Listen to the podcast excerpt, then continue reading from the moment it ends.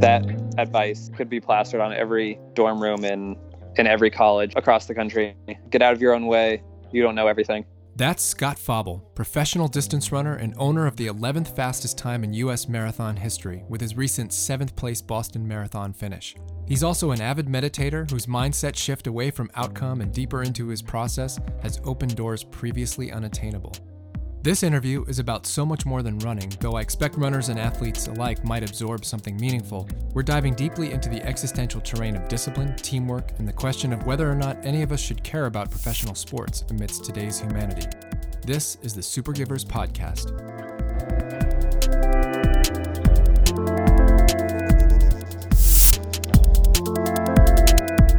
My esteemed guest today is marathon runner Scott Fauble from Flagstaff, Arizona, Hoka One One NAZ Elite runner, and co author of Inside a Marathon, a recent book that came out about your experience as a runner. Yeah, it was about um, kind of like the process of training for the New York City Marathon, which I ran um, last fall. Wrote it with my coach, and um, I guess in simplest terms, it's probably it looks like a training log, but our hope was always that it would feel um, a lot more like a journal um, and kind of give people really like invite them along on the journey with us in Flagstaff and New York and all the kind of places we went uh, in between and try to be as vulnerable and open and honest and tell the story as completely as possible.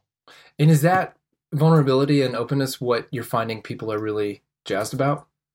Yeah, a lot of it is the the training and the stuff that I'm glad people are interested in is the vulnerability um, because the training isn't like that could be anybody. You could put anybody's training in there and that's fine. But I was really happy with, I'm really happy every time somebody like grabs onto the moments where we weren't sure that something was going that this was going to go well or uh, the moments when I was like struggling or um, when I put something in the book that I, it was hard for me to write. Mm. Like, for example, at one point I was like coming into workouts or a few workouts and I was like on the verge of having panic attacks and I had to go see a sports psychologist and really figure out strategies to deal with that. And um, I like it when people acknowledge that and say like, "Oh, that's something that I've had to deal with as well." Um, because that's a vulnerable it's a hard thing. It was a hard thing for me to write and it's a hard thing to kind of express and deal with and I'm I'm glad that it's gotten noticed by a few people. Yeah. Yeah, and I'm not surprised because people it humanizes you and people can actually relate and see the parts of themselves in you even though their workouts may look different. Yeah, definitely. So it's interesting the timing because the book came out a few months ago, is that right? Yeah, it came out in December. Right. So it comes out as you're in your primary buildup for Boston, which, if you're listening to this, you may know that Scott was the top American in the Boston Marathon just a couple weeks ago. And I'm wondering how not only the process of your vulnerability in writing the book, but then also the the initial reaction to the book served your preparation for this incredibly successful race. That's a good question. Uh, I guess like the process of writing the book kind of helped me to distill what it was that I was feeling in the New York segment and maybe learn from it a little bit more and grow a little bit more than had I just kind of mentally processed it as opposed to really sitting down in an organized fashion and documenting it. In terms of like how well it's or how it's been responded to, I don't know that that necessarily changed a ton, other than the fact that we, uh, Ben and I, about halfway through the segment, on a week that we were had planned to take really easy, anyways, we went to um, St. Louis and then Chicago and then Boston and we did um, some book events that week, and uh, it was very, very.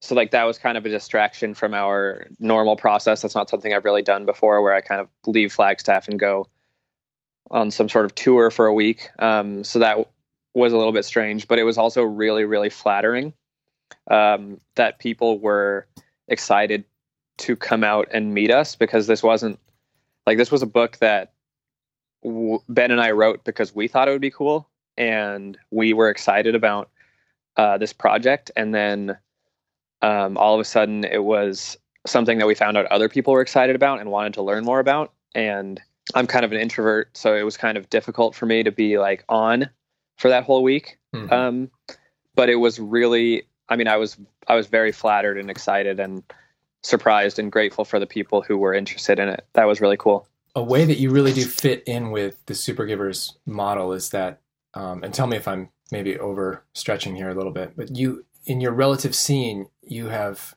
come from being a a person who's just sort of a high school runner, right, and very successful. Um, but you, in the last year or so, seem like you've taken an exponential leap into sort of minor celebrity status, or at least a lot more people know about you. Is that fair to say? At least in the running scene. Yeah, certainly. I would emphasize the minor part. Of course, of course. Yeah. I know. I know.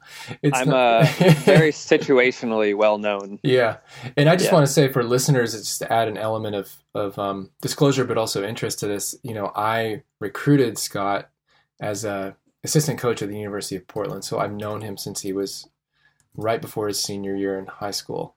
And yeah, so it's really neat to see the the arc of where you are now. And I'm sure people listening, you know, are striving to create something really powerful in the world. And I'm just wondering what it's been like for you, especially in the week since Boston, to receive the attention you've received and, and the interest um, about your world and your life. What is that like? You know, it's for me, it hasn't really been all that different because one thing I felt like we were, I was doing really well before Boston and even before New York is not paying attention to or caring so much about how like the outside world perceived what I was doing. I um it's a little bit harder to explain I guess in terms of running, but like I never um, thought about other people when I was trying when I was like training and in this whole process for the last three and a half years as a professional and I mean in terms of our relationship uh, it's been about 10 years and I would say for the majority of that I haven't worried about how what I've been doing is perceived on the outside because uh, I mean that started because at the University of Portland as you know um, it's not a school that has this like long history of being really well covered or being particularly prestigious or thought about in terms of in terms of the col- the media following college athletics.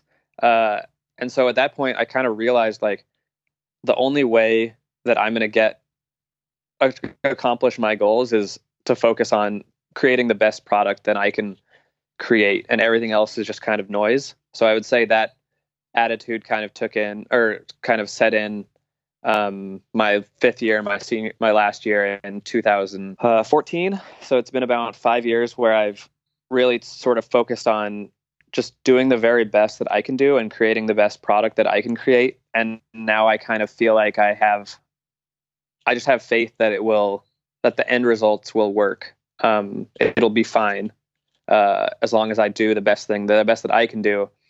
I have to be at peace with whatever the results are because that that's what I had. That's what I can do. Yeah, and I'm even thinking of people who are maybe their pursuit isn't a discipline like running, but they're trying to build a business or an NPO or a social impact project. Mm-hmm. And does it change you at all now to have um, to be a little bit more visible? Or um, do you do you imagine your approach like with the trials coming up? You know, w- will that impact you now, or or will you will it fuel you in a way, or will it be a, a challenge? Do you imagine? Man, I hope I hope it doesn't change me in any way. Um, yeah, I hope it. I certainly hope it doesn't. Um, I think like I'm lucky in the sense that I'm I'm not like so well known that I um not so well known that my life changes drastically, but I do have a lot more opportunities and um, options opening up to me, uh, particularly in the realm of like my financial opportunities are a lot more broad now. Mm-hmm. Um, like I, for a lot of reasons, I'm not going to run a, a, marathon in the fall of 2019 here, but if I chose to, I could ask for a lot of money for um, one of these races to come do it. And uh, I decided not to because that's that wasn't part of the plan. That's not part of the process. That's not going to contribute to being the best or creating the best product long term being the best runner that I can be over the course of the next year or the next two years, it would just kind of be forcing it. And um, I made a very conscious decision to uh, to not chase a big check, even though I had the opportunity to. Um, so I guess that's a way of saying like I'm doing everything I can to not let this change me. Right, and I can imagine in your position that there's a seductiveness to that opportunity. So, how what does it take for you to stay connected with your values in this way, to stay on track with the bigger plan? Yeah, I mean, um, I have people around me who I really trust and who I really feel comfortable. Uh, I really feel comfortable with. So the first person I talked about the fall plan with was my coach and co-author Ben Rosario, and I know that Ben just wants the best for me, and we were kind of on the same page with what we wanted to do. And uh, the next person I talked to was uh, my agent, and um, it's not it wasn't like super easy for me to call him and be like, look, Josh, like, um, I know that you're going to get 15% of whatever you're able to negotiate me, but I'm not going to do that this year. Cause I mean, he's got a family too, and he's a businessman as well, but I feel comfortable telling, like, I understand that he works for me and I know that I have a good enough relationship with him where if I call him and be like, look, I know that it would be better for you to do this where I get a big appearance fee at somewhere like New York or Chicago. Um, I know it's going to be better for me long term if I don't do that. And I, I understand if you got to do your job and um, negotiate with these people and just see what the offer is out there. But I don't need to know about that because I've kind of made my decision and no, I don't want to ha- be tempted by a number. And uh, he respected the fact that it's ultimately my career and I am allowed to advocate for myself and make these decisions. And um, yeah so I, I kind of just made up my mind as to what i wanted after talking with people who i trust and then figured out a way to stick to that plan and not give myself opportunities to deviate it for deviate from that plan for like short-term benefit. I really admire that and i'm sure a lot of people do. Not because money is evil um, but because you stuck to your value system and to your bigger vision when there was a temptation to, you know, maybe take a little bit of a side path. Mm-hmm. And I think that translates for a lot of people in their lives where they have maybe not as clear a vision as you've created. I think that's one of the lessons you're here to kind of be an example of. But um, like we're always we always have these opportunities to get pulled off our path, and sometimes they're really appealing. Like I'm sure that money would be great, and it would be great to have your agent excited, and sure it would help your your group. They, we all know that you know the distance running is is doing as well as as it ever has in certain ways, but it's not like the NBA. no, by no means. Yeah, yeah, yeah. So you, it sounds like what you did primarily is really rely on the relationships uh, you had created, and that that implies that you created those relationships really intentionally, or otherwise you just kind of lucked out with great people. Kind of both, I guess. Like mm-hmm. I did I was fortunate to come into contact with both Ben and and Josh, um, who are both good people and they're selfless and they care about me and as well as all the other athletes that they work with and represent. Um, so that was very fortunate that I was able to come into contact with them very early in my career. Um, I mean, right off the bat, um, I haven't ever had been had a different coach or a different agent, so that was very very nice. But also, I also feel like I have been very diligent and very. Um, those are both relationships that I've put a lot of work into, um, and I've uh, gotten very close with Ben, and we've developed a very good professional working relationship as well as we have a good relationship outside of running. And I think one those things have kind of complemented each other. Like as we've gotten better friends, our coach athlete relationship has gotten better, and it's the same with Josh. Like as I've been more open and more honest and more. Uh, I mean, we already sort of talked about this, but more, I guess, vulnerable and let him know kind of what my like vision long term is, even if those big long big goals are hard to say early in the process. Uh, he has sort of seen that and responded to that, and it I think it helped that we were all sort of. It feels like we're all sort of on the same in the same boat. We're all sort of on the same train, you know, mm. and um, and the train is is pointed way down the tracks. The track is long term, um, as opposed to kind of like, I guess the other analogy to give do like another transportation analogy would it doesn't feel like we're in an Uber ride where we're just mm-hmm. getting from one place to the other. Mm-hmm. It feels like we're on a long term journey together, mm-hmm. and that's sort of made these like shorter term decisions easier. Yeah, you really you really bought the car together. Yeah. Mm-hmm. Well, this is really sweet for me because probably about almost 10 years ago, I probably asked you a very similar question. Um, and it's going to be interesting to hear the, the answer and how it shows up today in 2019. And I'm wondering, in the vast landscape of humanity and where we are in the world and where you are in your life, what is the rich meaning of running today for you? Man, I you probably did ask me that, and I'm sure it's changed quite a bit. Um, I think you wanted to win state the last time I asked. Yeah, yeah. uh, I guess running has kind of been a metaphor for and a vehicle for self improvement at this point.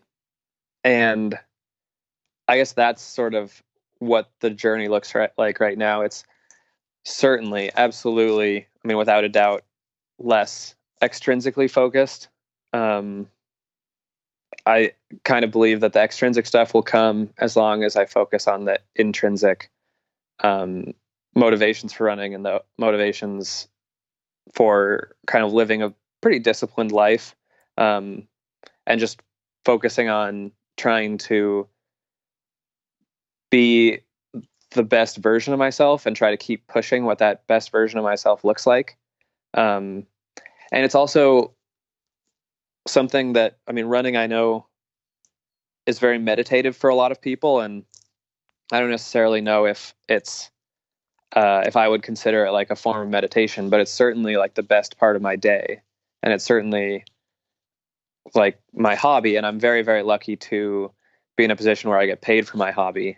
And so I think leaning into the fact that this is just something that I really love to do, and it's something that um, something that allows me to try to get the very most out of myself and keep improving is sort of where running is in my life at this point.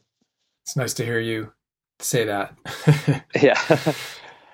no, and I know to get to where you are and to be doing it on the level that you're on, you have to get past the ego attachment and the ex- external reward.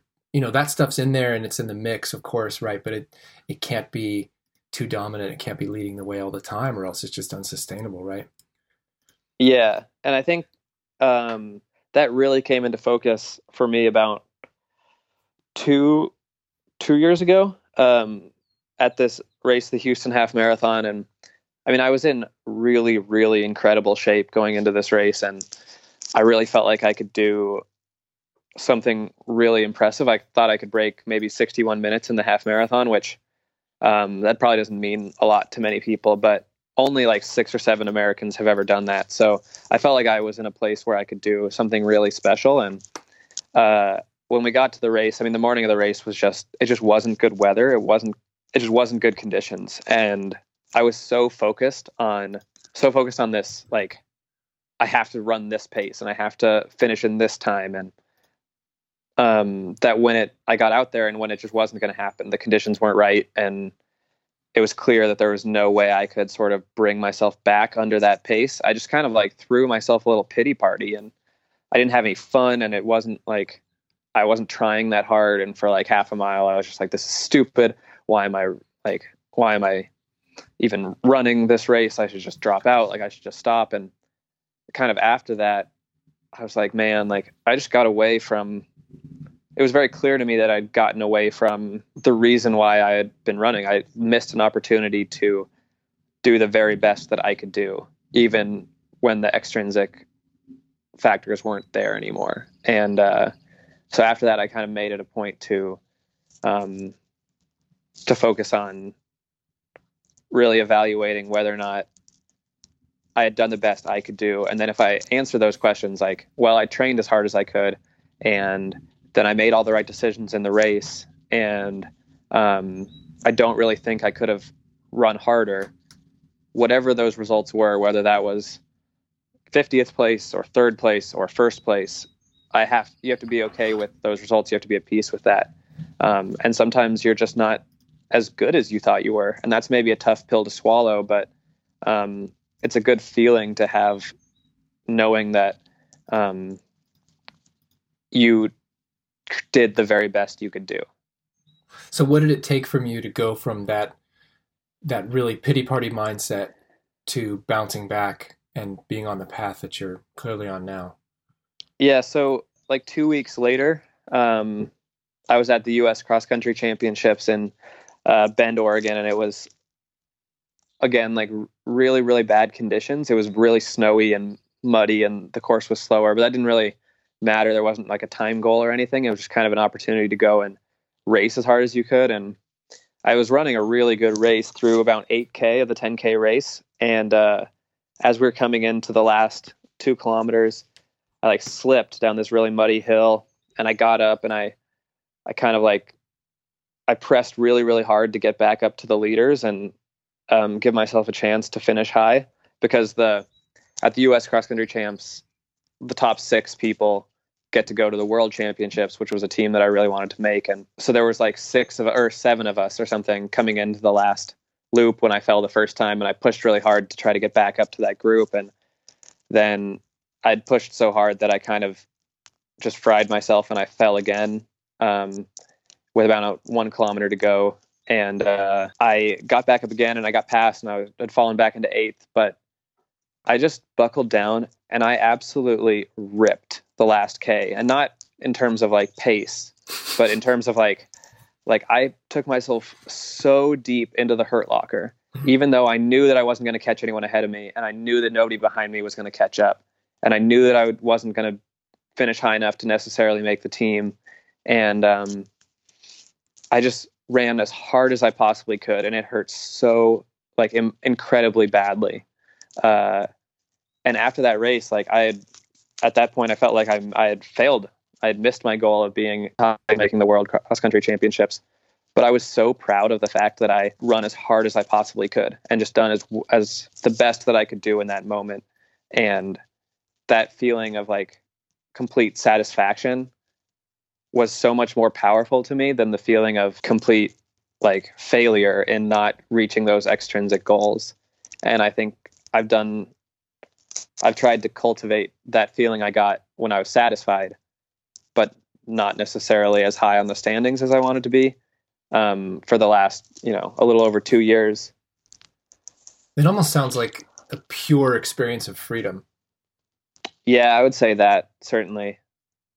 It's uh like autonomy, I guess, is what I think it is. Like when you're not bogged down by storylines and you can just kind of do your thing as well as you can do it. Yeah. I feel very autonomous when I'm in that space. So when there was, this is a really awesome kind of metaphor for folks too, whether you're a runner or not. When you'd perceived, and accurately so, right, that you'd lost the opportunity for the outcome, the external goal, you were then free to engage in the in the deepest and most satisfying form of the experience. Yeah, definitely.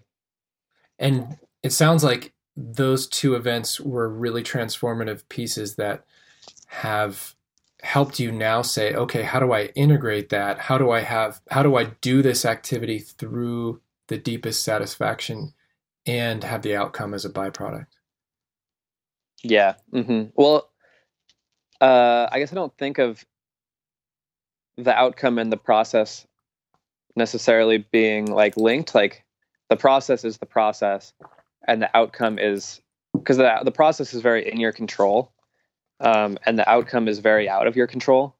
So I I guess I see the outcome being almost like an accident of creating whatever you whatever you're able to create you know like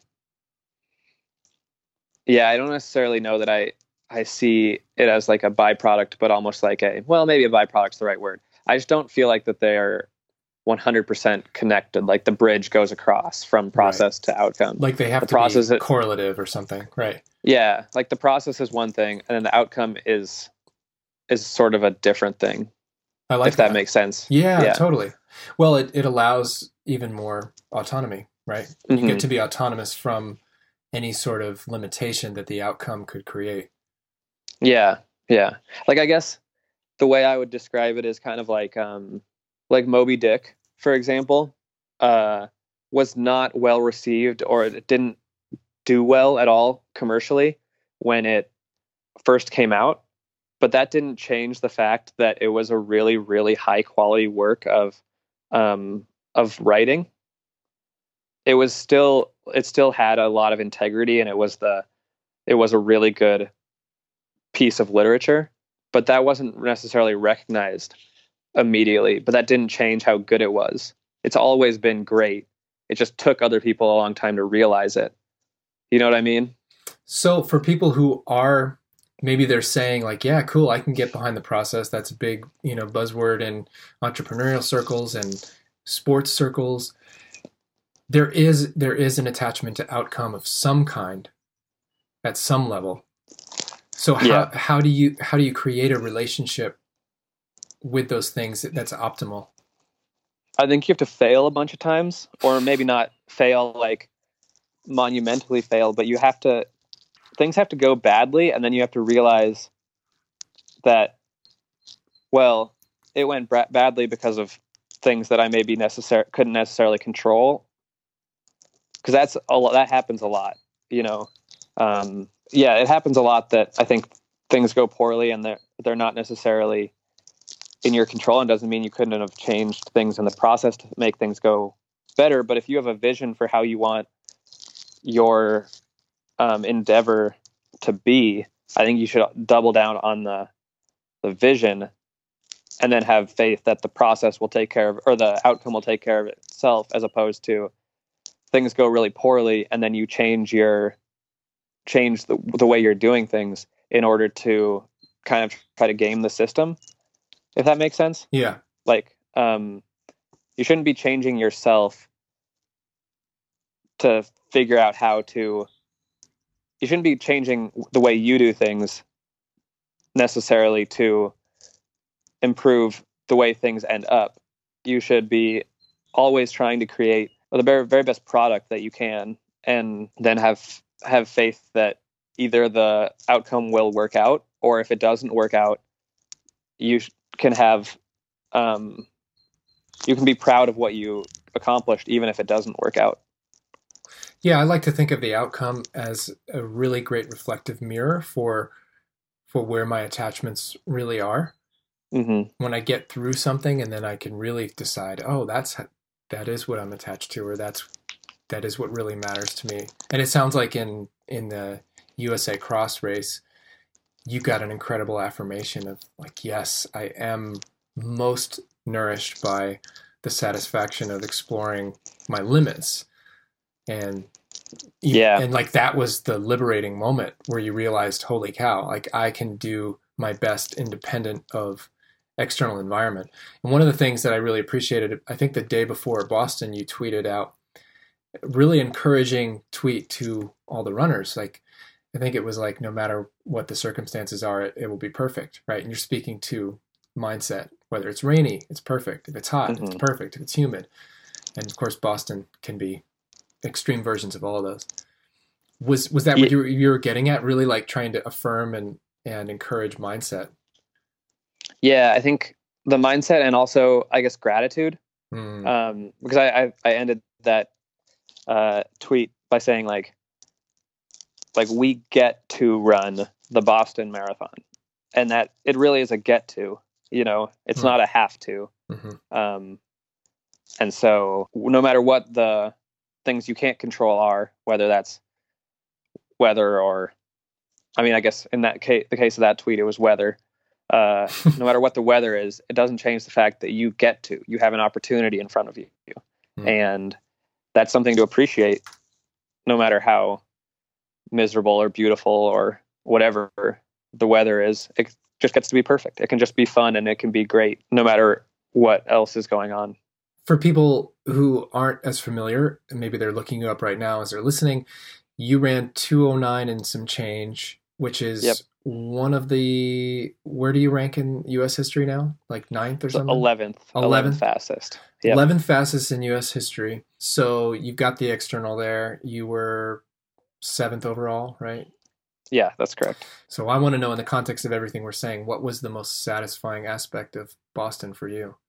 The most satisfying aspect was, I guess, the fact that I you know, I'd said all these things about like I don't care who I'm racing and like even right now we are talking about how ideally if you're running a race you should feel like real autonomous and you should really um and not just running a race but if you're doing something you should in its best form you feel kind of free and um independent of these other things and I think I did that I, I cultivated that better than I have in any other race or performance or anything in Boston. And what I mean by that is like one of the things that makes Boston challenging is tactically there are, are a lot of difficult decisions you have to make if you're going to try to run with the front pack and we felt like I was fit enough to do that. But since the the class of athlete is so high, there's a lot of like surging and slowing down and surging and slowing down and it's it's easy to kind of get sucked along into another other people's race plan.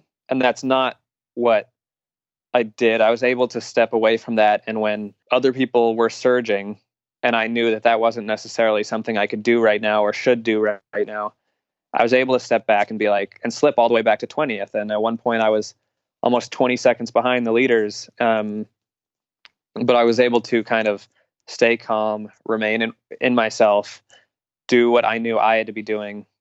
Um, and eventually I caught up and I actually took the lead quite a few times and and pushed in some of the most difficult sections of the race and late in the race too. I was I led over Heartbreak Hill, which is 21 miles into the race and right before I went back to the front, I was sitting kind of in the back of only there were only 8 guys there and the Boston Marathon gives out your bib number based on your personal best time.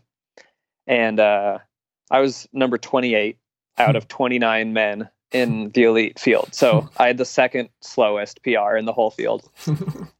and I'm sitting in the back at like almost 21 miles and I'm seeing like two and six and eight and 10, like guys who have run literally six to eight minutes faster than me over a marathon. And I, we were together with five miles to go. And not to get too like bogged down in the details, but generally when you're in a position like that, tactically it's not a great move to lead because it takes more energy and you can you kind of give them a free ride, other people in the group a free ride as opposed to uh, as opposed to sitting back and conserving energy. But even as I looked at those bib numbers that were the, of the guys who had run minutes faster than me, I really felt like the best thing for me and the way I was going to feel the most satisfied was to go back to the front and run, just run the same, basically time trial the last five miles, um, which tactically isn't necessarily a great move, but it was going to be the way that I was going to feel the most, the most um, fulfilled. And that's kind of scary to go in front of people who have run so much faster than you and still put the pressure on them and try to break them and tactically it didn't work. But I got dropped very, very quickly after going back to the front for that last time at 21 to 22 miles. And I mean, I wasn't going to stay with those guys anyways, but they dropped me and they they were ripping down the road. But I was able to stay in my gear and um, take, you know, I took my shot and took chances and um, pushed that line of how how fast I thought I could go. And uh, you know, I mean, I finished seventh place at the Boston Marathon. I was only about a minute behind the leaders, the very, very leaders of the race. And uh, I was, it was as well as I could have run. I had some of my bet, my fastest 5Ks towards the end. And um, yeah, it was as well as I could have run on that day. And I was proud of that because I didn't let what other people had done, other people dictate my behavior. I kind of did what I knew felt like was best and knew was going to work out well for me. I'm fired up hearing that because it's the it's the same thing as as the bend race, right? Mm-hmm. In, the, mm-hmm. in the bend race, you were liberated because you couldn't reach your goal, and in the Boston Marathon, you were challenged. Like this was sort of the way of saying of testing you and saying, okay, are you really going to stay true to yourself? Because staying true to yourself right now means going to the lead, which doesn't make much tactical sense, but in this case, that deep level of integrity and satisfaction outweighs tactics for you. Yeah, mm-hmm. and without getting too like niche running that's all right. podcast, that's, that's correct. Runners um, might be hearing it. Yeah, yeah, yeah. I mean, I I wasn't gonna be able to stay with those guys anyways when they made their big move, but not much to lose. Yeah, yeah, not much. I didn't have anything to lose, and I went to the front with a purpose, and I just I really am proud of the fact that I did take a chance there. It would have been easy, and uh, nobody really would have blamed me for sitting in the back of that group and kind of just just waiting for the other shoe to drop. But I'm proud of the fact that I didn't do that and that I put myself in a position to do something special. And even if that didn't work out, I still I still gave myself every opportunity, yeah. which is uh, I think better than had I just sort of sit back and maybe I would have run a little faster or something like that, but I wouldn't have given myself a shot to do something really big. Yeah, well, you know, you know where I stand on this, and we, yeah, we've we've been through a lot of these a lot of these battles, and it, it makes me really proud to hear that when anybody really trusts themselves, and I think you know, as athletes, I can imagine that what you're balancing at times is the is the priority. Like you, sometimes there's competing priorities of tactic versus personal values or, or however you want to phrase that, right? Intrinsic drive. And I remember, you remember watching one, one of our former mates, Woody Kincaid, run the Olympic trials last time mm-hmm. around at the 5K. And he, he made a, he, he had a, in the first 15 seconds, he had put into a position of decision for tactics versus uh, personal satisfaction. I'm not sure how intentional his decision was. But he he went he went to the front and he went for it and he stayed true to himself and maybe it wasn't the tactical way, right? Yeah. Um, but I think we like in in life and it, it's so much in business. Uh, there are these competitions between people and people like change their marketing and they they change their branding and they like shy away from who they are because so and so's you know more successful and I need to measure up and that's that's like the the example I'm thinking of in my mind that hopefully you can inspire is to say there really ultimately there really is no competition if you're coming from this place. Yeah, or the competition is I guess within yourself. Yeah. It's whether or not you're going to you know, there's there's this line of this song that I I really like and it goes um my daddy told me, I believe he told me true, that the right thing is always the hardest thing to do. Hmm. And I think that applies a lot to sort of what we're talking about. Like, it's almost always easier to conform to what, like, maybe the mainstream or is saying or what somebody has already, who is already successful, has done. But it's not necessarily right. Yeah. It's not necessarily authentically you.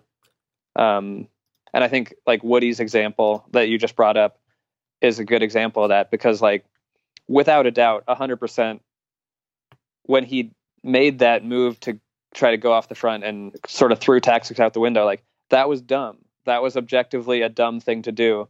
But it was also unapologetically, completely authentically Woody. Yeah. And that's better than being like smart and sitting back and never taking a chance and never risking um, something silly happening or looking funny, you know?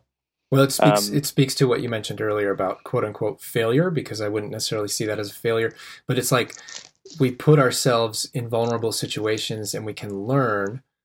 Then, if he spent his whole career really ambivalent about his priorities and he just kept repeating that, I would imagine he would have a really unsatisfying career in running ideally, you know, his example and your example in Houston is this isn't failure. This is part of our development, part of our learning, and, and it reveals a little bit more clarity about who we are and what we most care about.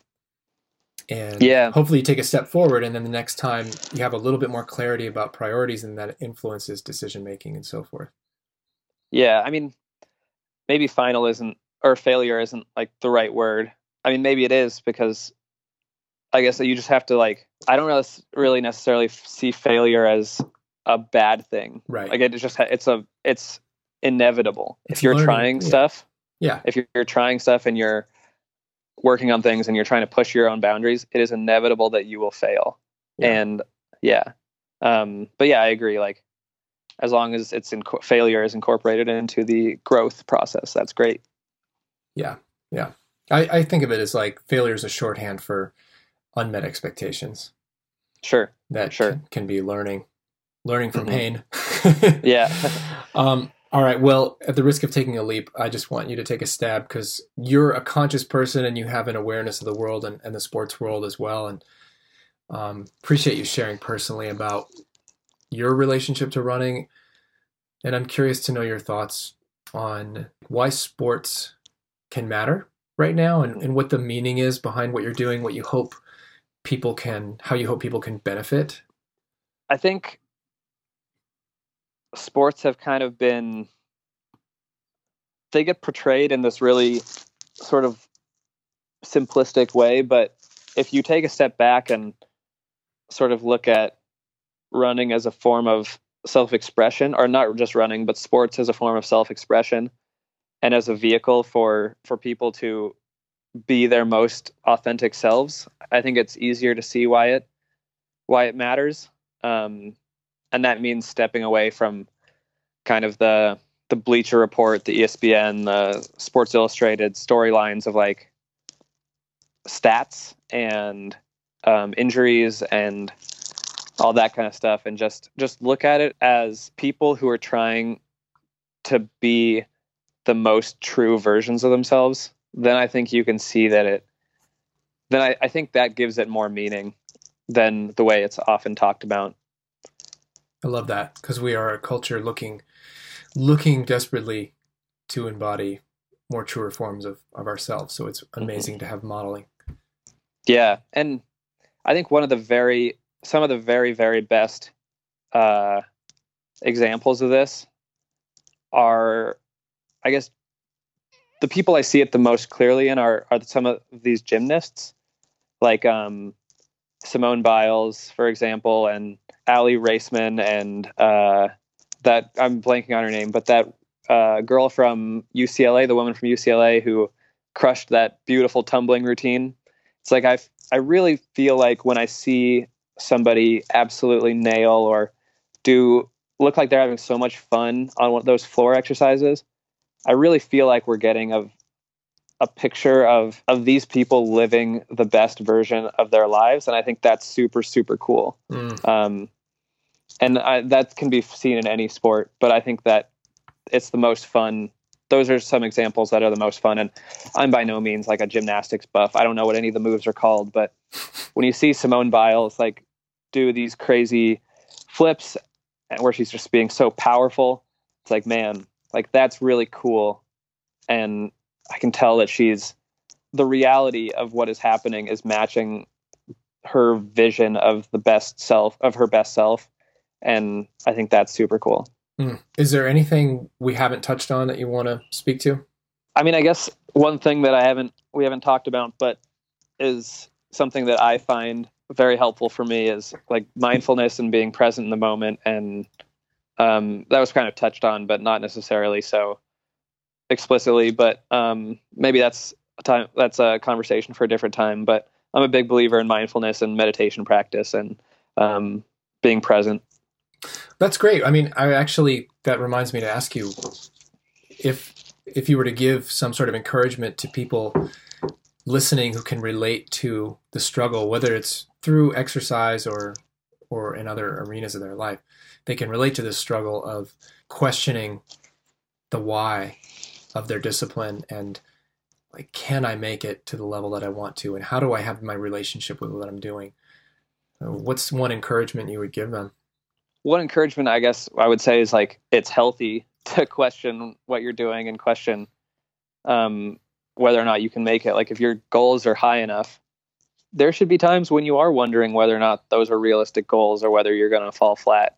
Um, so like to say that those questions are healthy but in terms of like like really practical advice, I would say to take up a meditation practice is probably the single thing in my life that I would say has helped me to improve and to start working at a higher level. Um, and I think starting a meditation practice for the sake of starting a meditation practice will be the best is the best way to do it. Not setting starting a meditation practice with the goal of improving at whatever your craft is. Like start a meditation so that you meditate, and then you will improve as a almost as a, by accident as you start getting more mindful and making those connections and improving your emotional regulation and focus and which are all sort of symptoms of people who meditate a lot.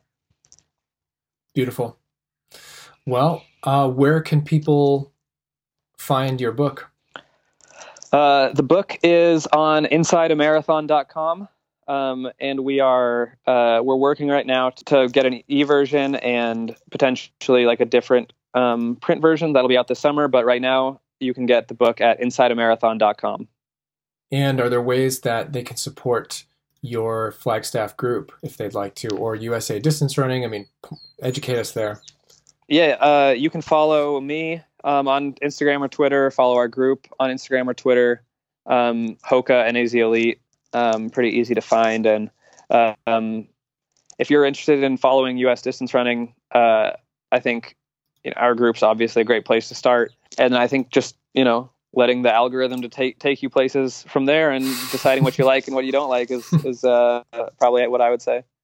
And on tap for you in this cycle would be Olympic trials next. Yeah, the spring? Olympic trials are yep they're February 29th, so that's about 10 months away now and I'll have like a little season over the summer and fall that where I focus on some shorter stuff, race a lot. We kind of have to get those dialed in, but um, race as much as possible and just sort of figure out, um, just kind of do some training I haven't done for a while, and then uh, come like late October, early November, turn all of our attention towards the Olympic trials. That's so exciting. So, if you're listening, you can follow Scott through his Olympic bid. Um, and you were fourth last time, if memory serves, in the 10,000. He was fourth in Eugene at the Olympic trials in his first attempt. That's correct, yeah. right? All right. Yep. And um, he'll be going for his first Olympic qualifying bid in the marathon in February. So keep an eye on him and give him lots of encouragement. One thing that I wanted to ask you um, was what do you think when if you if I asked you or if you were asked in 2010 when we first like officially met when I moved out to Portland, joined the UP team where you were assistant coaching, what would you have said the area in which I could grow a lot more would be? Where was my weakness in terms of not weakness, but maybe my deficit as like um, a growing adult? What would you have said there? I would have said the ability to trust the long term process I say that hesitantly because I know when I was 18, 19, it's really hard. yeah. Um, but to have an understanding of trust that, yeah, you'll get there. Because I remember that first year, you sort of overshot the intensity. Is that a fair way to say it? Yeah, yeah. I fried myself pretty Fried early. yourself. There you go. So I would, it seems like, you know, it's so, it's such a gift for me to hear where you've come to because you clearly are are living it and practicing it so fully now and I'd love to even some of the stuff you're saying it's like yeah I've probably told you that like 50 times when you're at UP but like it, it speaks to how you know we need to put people in the position to experience themselves rather than tell them what to do. That's what coaching is. It's not consulting. It's helping give people the opportunity to experience themselves. And so I kind of had a lot of trust that you would get there if you stuck with it but I would say that freshman year, Scott, if you could just have confidence that, uh, you know, eventually it would happen if you trusted the process. Does that seem fair? I think that's definitely fair, and that's a nice way. To, it dovetail dovetails nicely with what we talked about. Yeah, well, I was thinking about it the whole time you're speaking. I'm like, man, you're you've just embodied everything that you know we hoped you'd get in your time at UP, and certainly you had a, a really successful career in a lot of ways, and I think you you've just continued to build on it in a way that I hope young runners, if they're listening, and young athletes, you know, as a coach, I've I've worked with it, but then I can't tell you how many former athletes I've heard and even just listen to pro athletes, listen to NBA players in their press conference. They're they're talking about trusting the process for a reason, and it's more much more than just a cliche in a popular semi-popular book. And hopefully, you're an example of that. Like that people can really get that earlier and earlier. Yeah. What would you What would you tell your 18 year old self, knowing what you know? No, I I think that's it. Like, okay. you know, you, you don't know anything. Trust the people around you. Um, you know, buy into the process. Let the people you've who know more than you dispel wisdom, that kind of thing. Yeah. Very cool. Get out of your own way, really. Yes, I know. And as i am Yeah. laughing because it's like you know that's what I would have wanted to tell myself too, and I'm not sure. I would Yeah. li- I'm not sure I would have listened. I was thinking of this earlier when you were mentioning all that. That there's some really important feedback for coaches of all types, not just athletic coaches. That if we find ourselves saying something that might be accurate and helpful continuously, but it doesn't really have an impact, then the better question is how do we put somebody in position to learn this on their own? And I think what you've demonstrated today is the willingness to take that journey inside yourself over many years and many hardships uh, in running, because you there was no other way you were going to get it, right? Yeah. Yeah, I think um I mean you were always big on like natural consequences of things, being the best teacher. I remember that. Hmm. Um but like I think that could maybe be paired with like natural consequences plus introspection. Yes. Because if you don't if you don't have the second piece, you're just going to keep making the same mistakes like and I can use myself as a pretty good example of that. Yeah, no, I think you're right, and and that was a great point you make about the process of writing the book actually cemented a deeper level of introspection that helped you integrate the experience that much more. Yeah, definitely.